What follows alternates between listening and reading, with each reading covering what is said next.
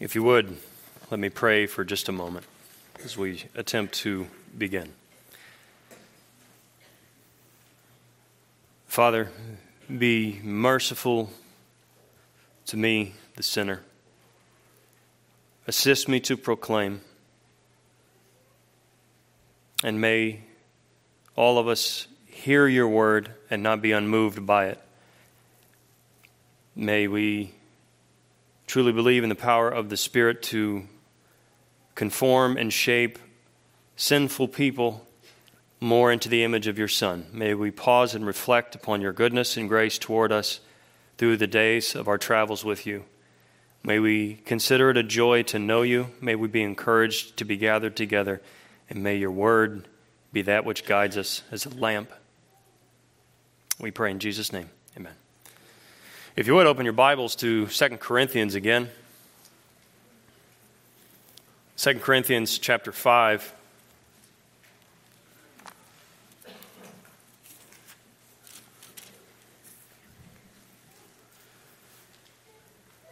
As you're turning over there to 2 Corinthians 5, we'll pick it up here in a minute in verse 6.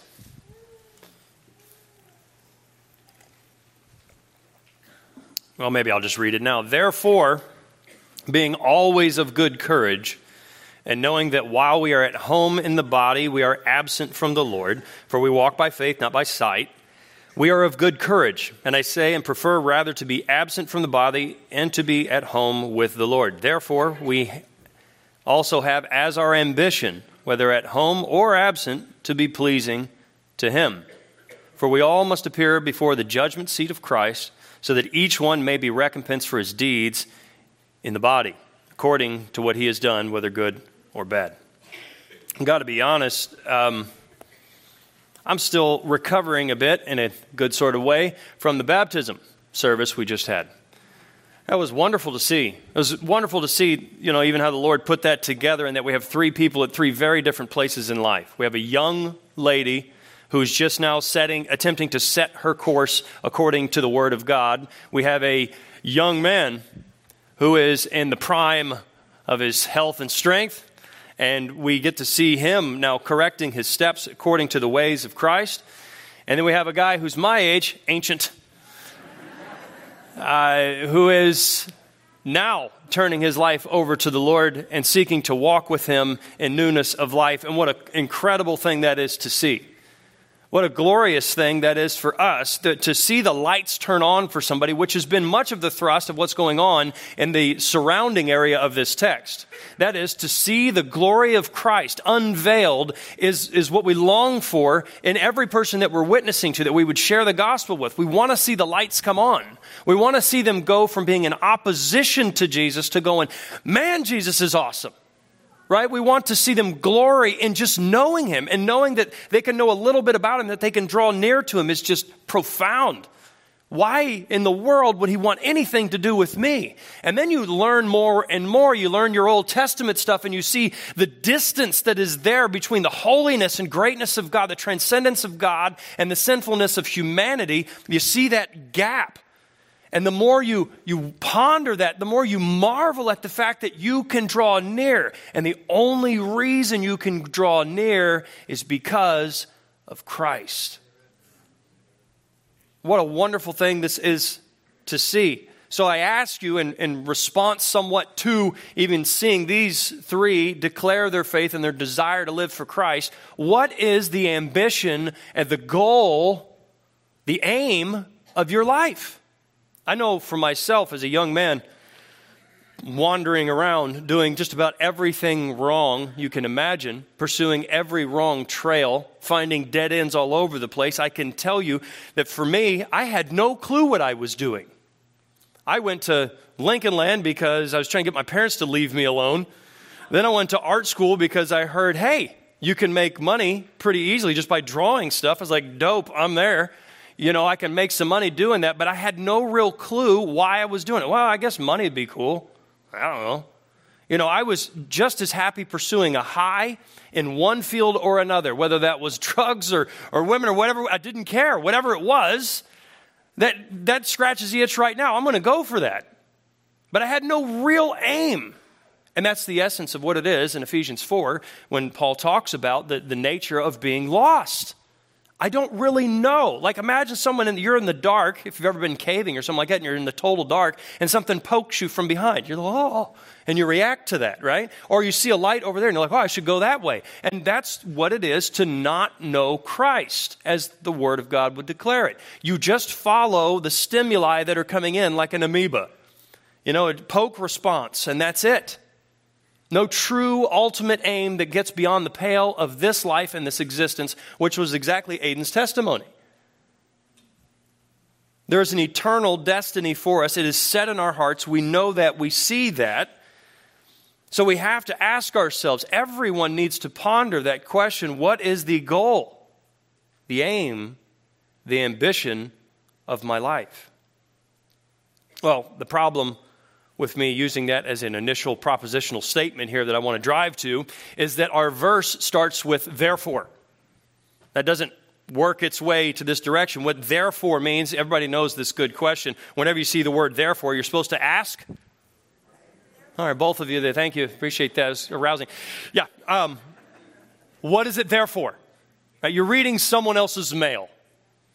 Whenever you open scripture, you're reading someone else's mail and you're, tr- you're jumping into the middle of a conversation. And what you'll notice, if you have a New American Standard, it's, it's very obvious. The word therefore, you're jumping into a context. Verse 6, he says therefore, 9, uh, 11, 16, 17, 20, and he goes on in chapter 6 doing the same thing. You go back in chapter 4, and he says in verse 16, therefore, Verse 1 of chapter 4, therefore. So, what you're seeing is you're jumping in the middle of a discussion.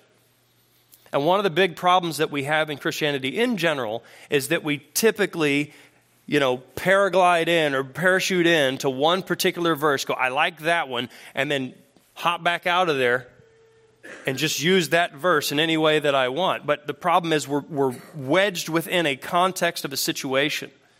And actually, if you're following these therefores through the text, in order to get back to his original place where he's not building from something else, you have to get back in chapter 2 in verse 12 when he says, Now when I came to Troas for the gospel of Christ, and when a door was opened for me to, of the Lord, or in the Lord, I had no rest in my spirit not finding Titus my brother, but lack or taking my leave of them, I went on to Macedonia. So here what we have is the beginning of his story.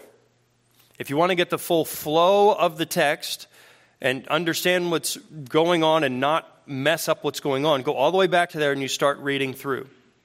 What you find is Paul has tremendous hope in the gospel, in God. And I would say if we look carefully enough, at anything that we have hope in in this life, you will find it is a false hope. Unless it is in God, unless it is in Christ. This is throughout Scripture. This is, you know, you, you can't trust in horses, you cannot trust in men, you can't trust in strength of arms, but you trust in the Lord. And that, that's throughout Scripture. But if you're paying attention yourself, you should see this too. Do you have a tremendous amount of hope in the stock market? I can give you some reasons not to. I, I, you can just look at my portfolio through the years and find a reason. I've put money in various areas. Me and some other people have talked about this. You know, it just, it just went the wrong way. I zigged when it zagged. I have a talent. You could just do the opposite of what I'm doing and make a lot of money, probably. Uh, do you have hope in the United States government? I mean, we can kind of chuckle at that now, but I mean, 20 years ago, a lot of people expressed that. Uh, they had a, a, ton of hope in that. Uh, this is there's so many things that we put our trust and our hope in. I remember so many times hearing people talk about America's the greatest nation of all time, greatest, you know, we have the greatest military and all that kind of stuff. And I've always cringed a little bit when I hear that because that's what every great empire before us thought too. And the world is full of their ruins not trying to be anti America or something like that. I'm trying to say any hope that we have that is not truly built upon Christ and his gospel is a false hope that will ultimately fail.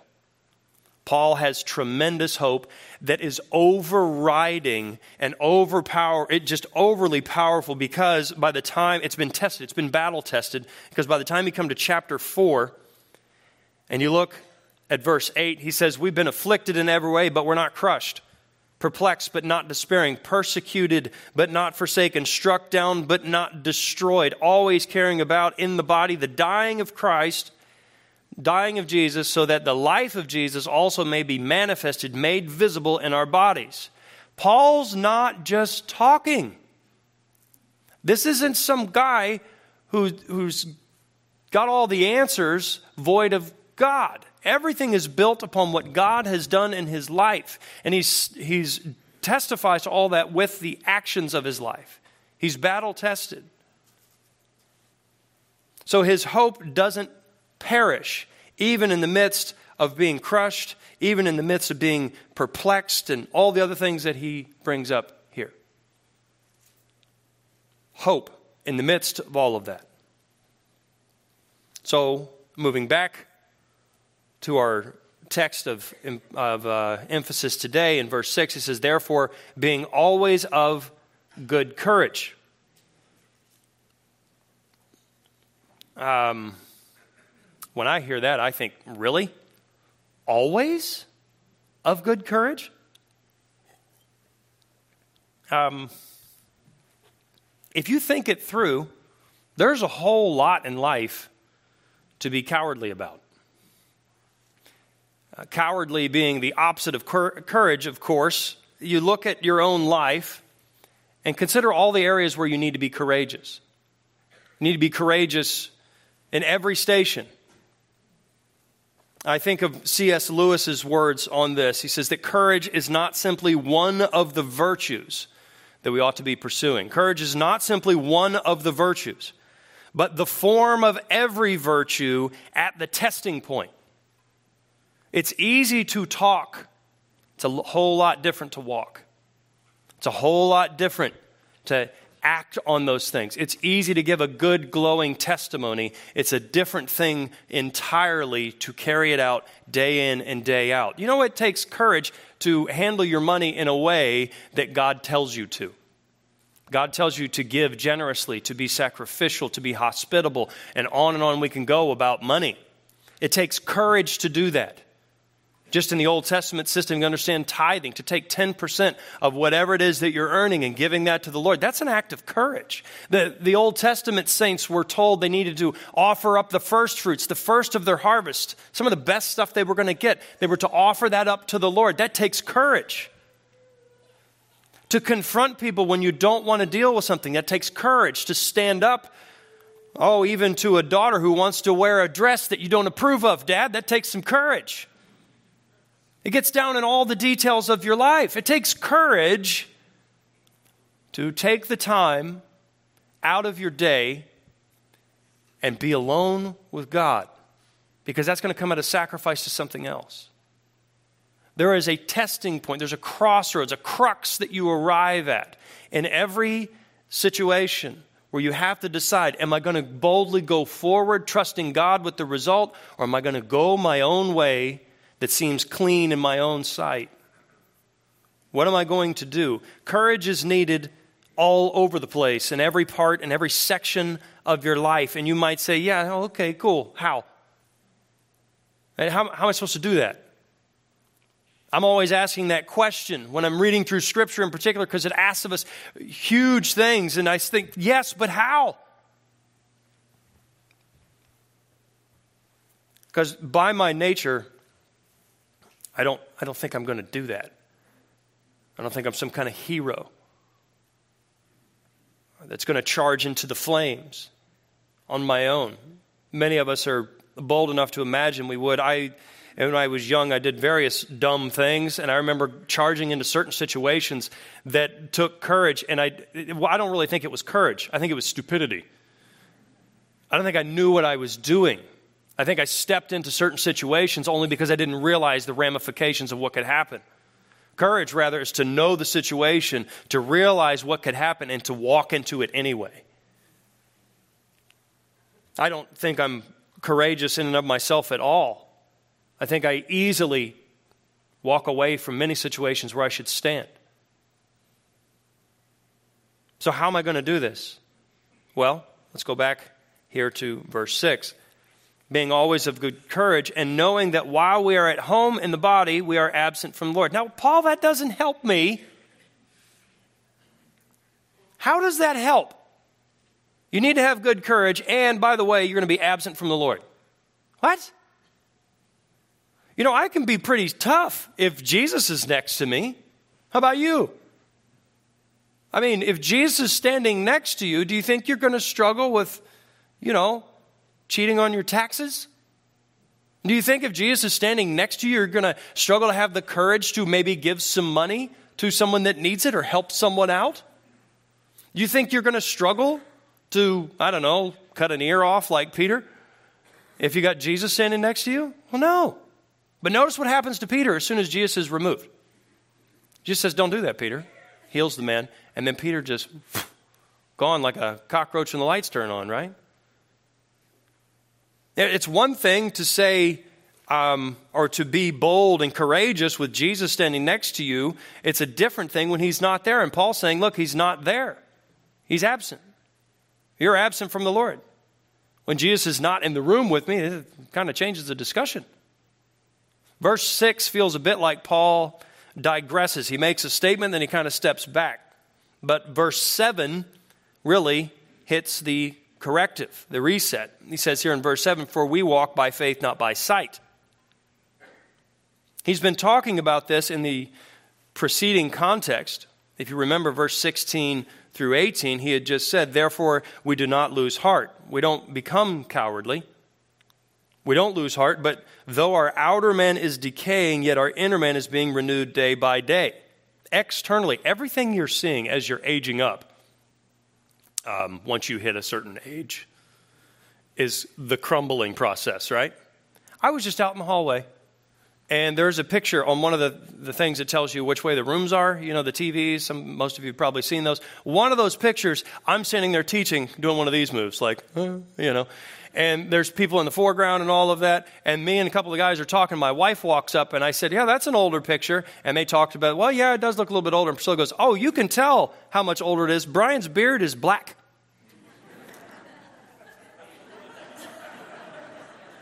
I was beside myself. No, not at all. Actually, I don't care.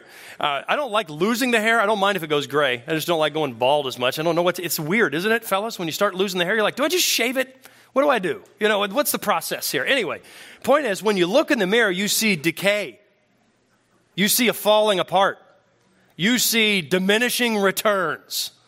Right? When you were young and you hit the weight room, you could see some results in a few weeks, or you felt strong and all that. Now you hit the weight room, you go, oh man, that hurt. That was not the right kind of hurt. It doesn't feel right anymore because you're decaying. Paul and Paul of all people is decaying.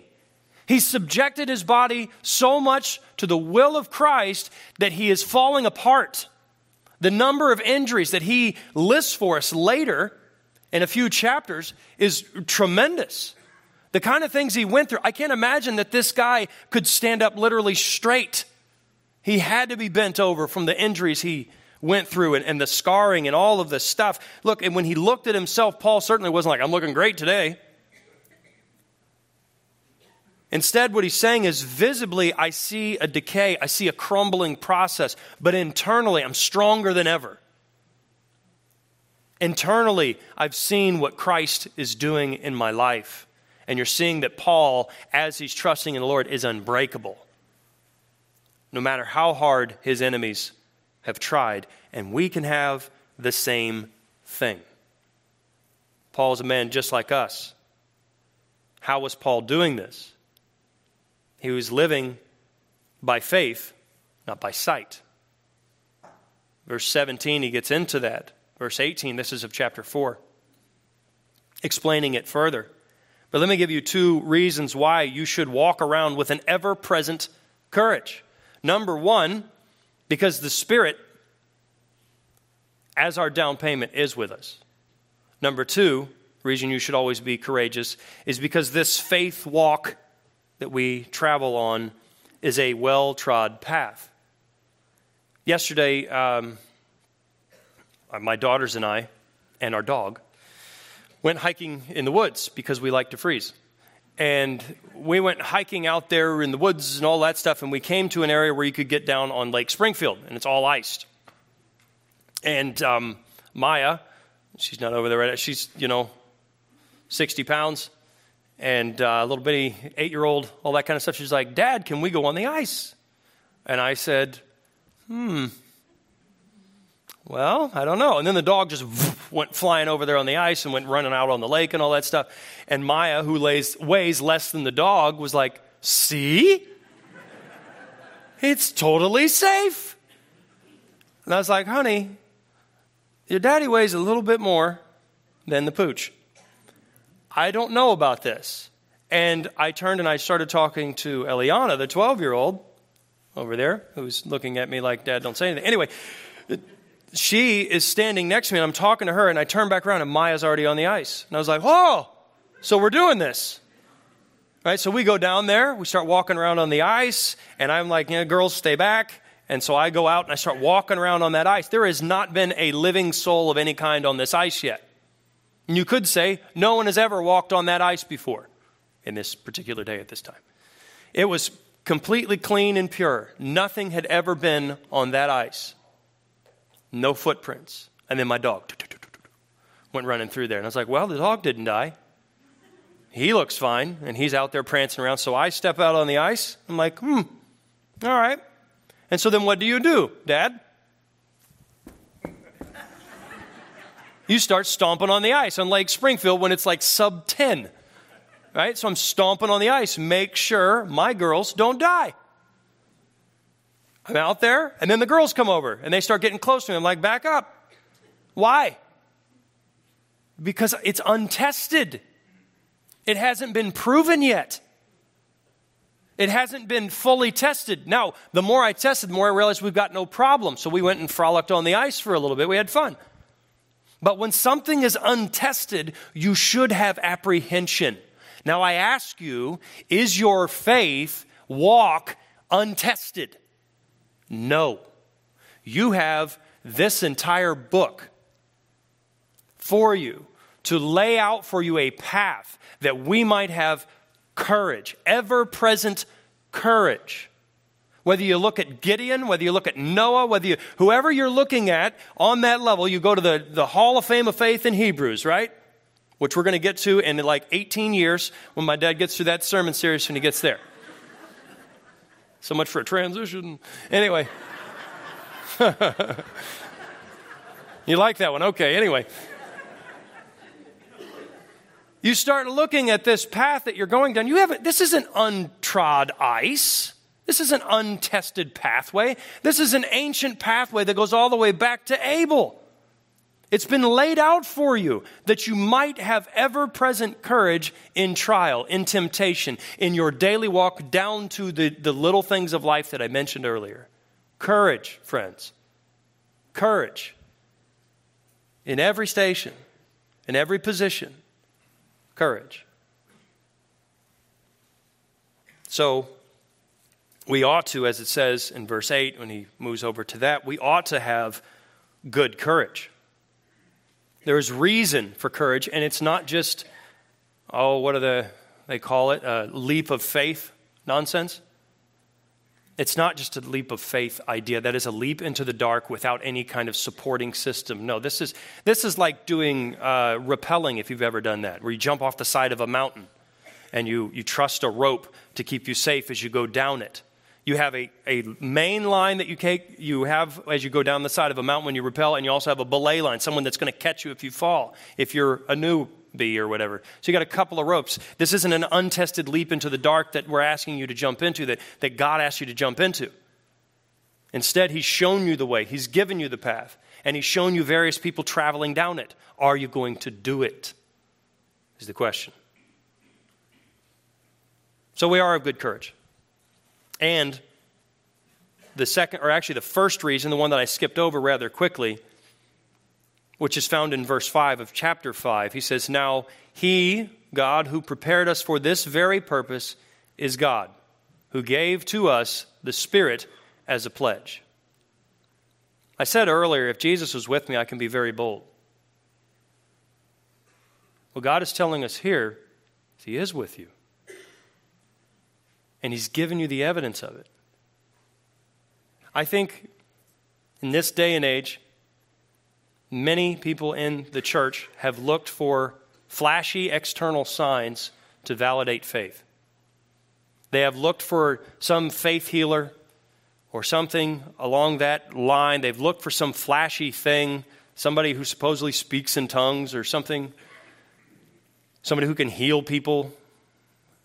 Um, and all the while, we're undermining a more powerful thing that's going on in the midst of ourselves. There's an ongoing sanctification process that's conforming you more and more to the image of Jesus Christ. And if you don't see that as miraculous, you're not viewing it with the eyes of God. I'm not what I was. I'm not, good grief, I'm nowhere near what I need to be. But I'm not what I was 26 years ago when I came to Christ. When He found me there, man, I was a train wreck. About eight minutes from prison, in all types of trouble, lost, aimless, like I said earlier. I'm, I'm not that anymore. And it's not because, you know, I suddenly found a work ethic. It's, it's not that kind of thing. My life is a testimony to what God is willing to do if you just listen to Him. And again, I'm not arrived at anything. I'm not the, the, the high plane of holiness. But the change that has happened day in and day out that I can barely see, I, I got to look back a little bit.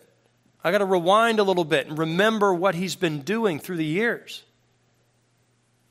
And we got to encourage one another with these things. You got to look at your brothers and sisters, your, your children, parents, uh, grandparents. Speak to your children, your adult children, or your grandchildren. As you've seen them more conform to the image of Christ, speak those things to them.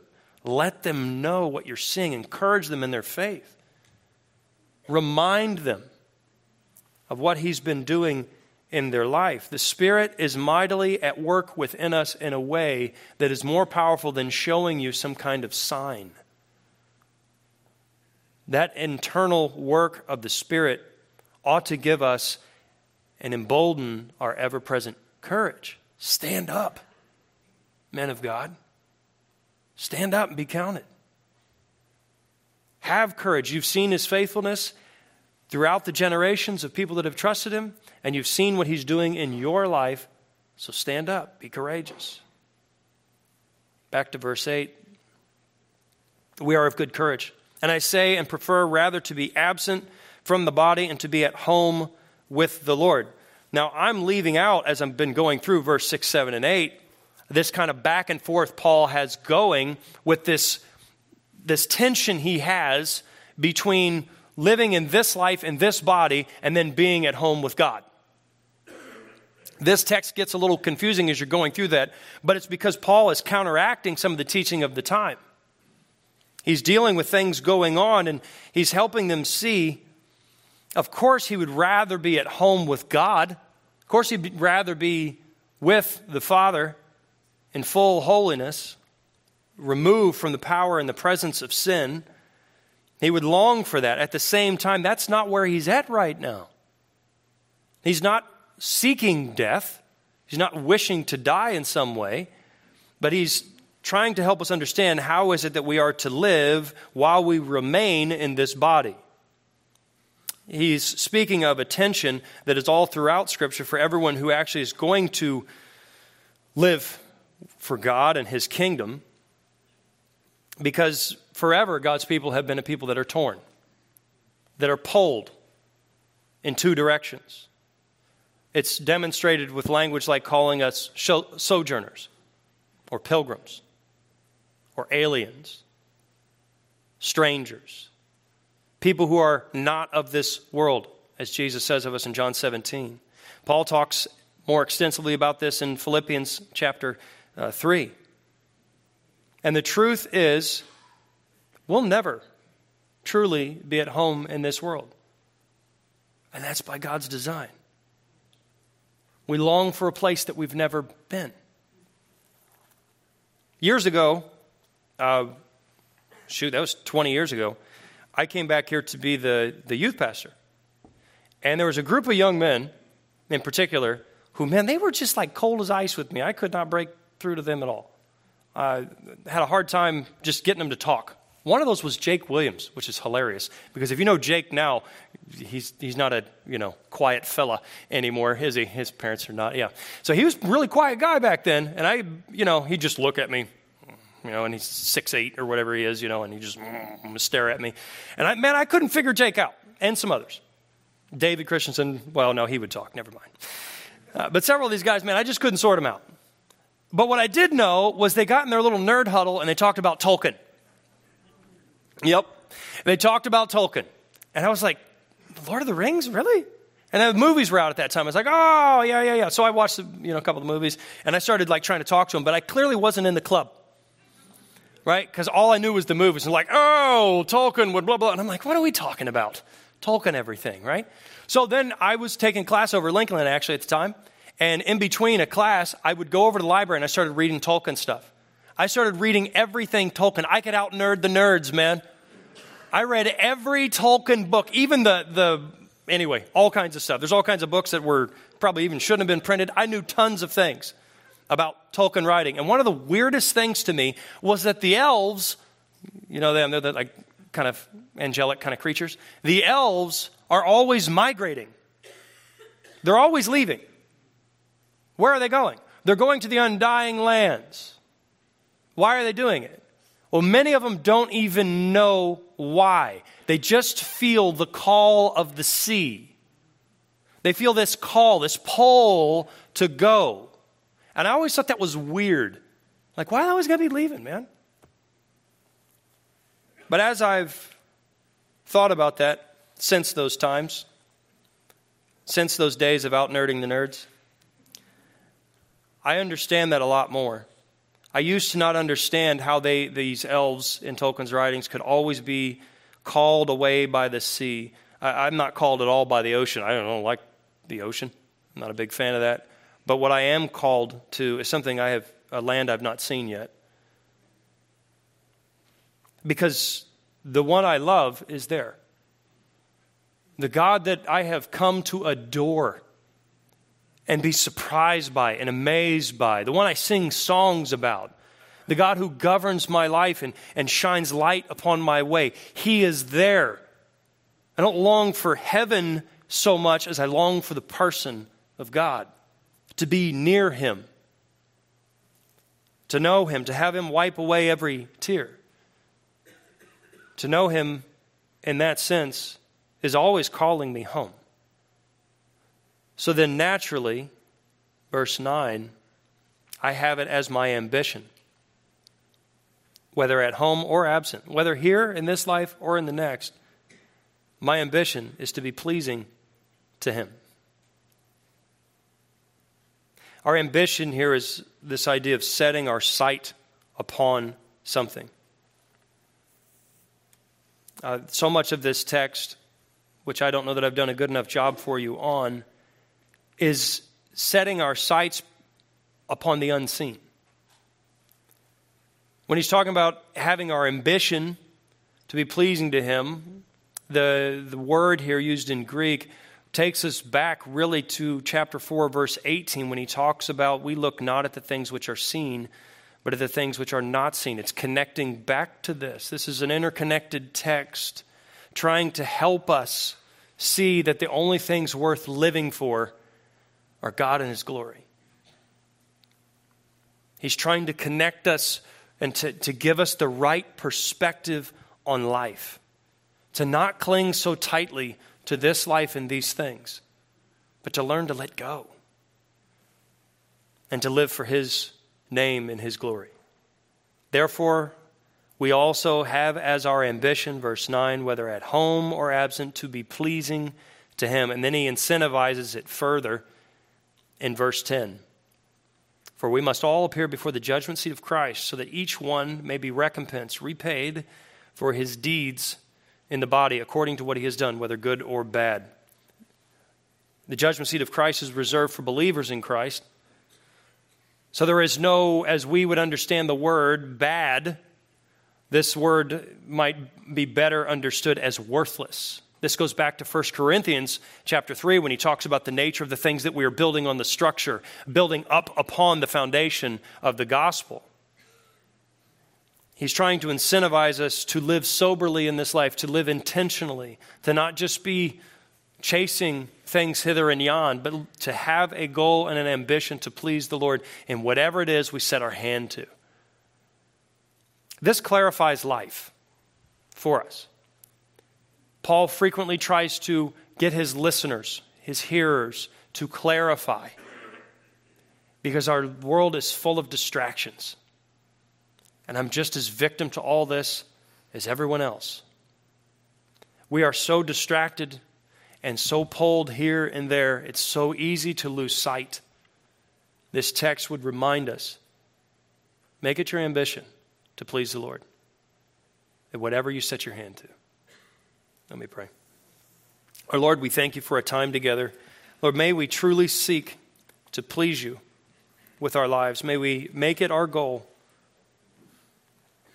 in all ways to please you. We pray in Jesus' name. Amen.